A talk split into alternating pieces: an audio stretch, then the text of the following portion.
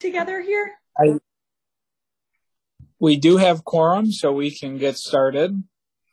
Um, I will call the meeting to order. It is 4:01 p.m.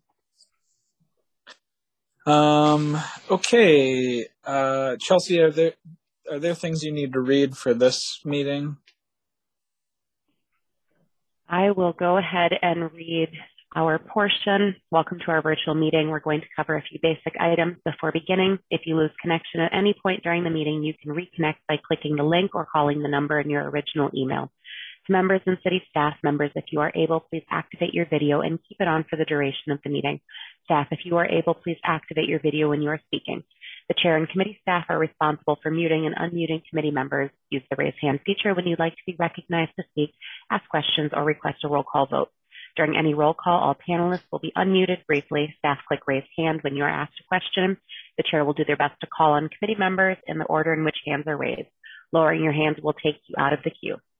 Members of the public who have registered to speak, the name you entered in Zoom must match the name you entered in registration. You will remain muted until called upon. The clerk will tell you when your time is up. After speaking, a member of the body may ask you a question. If you need to share documentation with the board, please send it to the email listed on today's agenda. Please do not turn on your video. It will be shut off.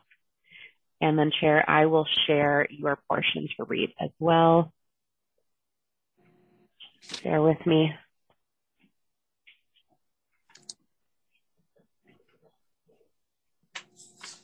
And then Chair, you'll read the portion right here. Okay. In a virtual meeting like this, it is particularly important that we carefully follow Robert's Rules of Order. Therefore, please do not speak until you have raised your hand and been recognized by the chair. The chair will ask for a motion and a second for each agenda item unless it is noticed for discussion only. Any member wishing to join the debate or move an amendment will also have to raise their hand and be recognized by the chair. Similarly, if you have some other matter to bring to the attention of the chair, such as a point of order or request for information, please use the raise hand function. And then Chair, we will need to do roll call. Would you like me to do that for you, please? That would be excellent. All right. Let me move something on the screen. Uh, Zach Madden, Here. Melanie Ramey, Here. Sheree Wallace, Rochelle Andrea, Rochelle's here. and then we have Patricia Lawton from the City Attorney's Office. So Chair, the floor is yours. Okay, perfect. Uh, agenda item number one is public comment. Do we have anybody registered to speak? Chair, we do not have anyone registered to speak for this evening's meeting.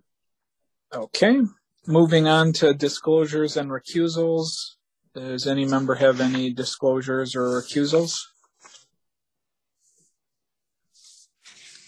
Okay, seeing none, we'll move to agenda item number two, uh, which is in the close, go into closed session. I will entertain a motion that the committee enter into closed session pursuant to state statute nineteen point eight five one C to consider case number two zero two zero three zero seven eight Wild v. Cooper's Tavern. So move. Okay, moved by Melanie, Rochelle. Second that. Thank you. Okay, it's been properly moved and seconded. Um, clerk, would you call the roll? Zach Madden, Aye. Melanie Ramey, yes. Rochelle Andre, Andrea, Aye. Okay, motion passes 3 0. Okay, we are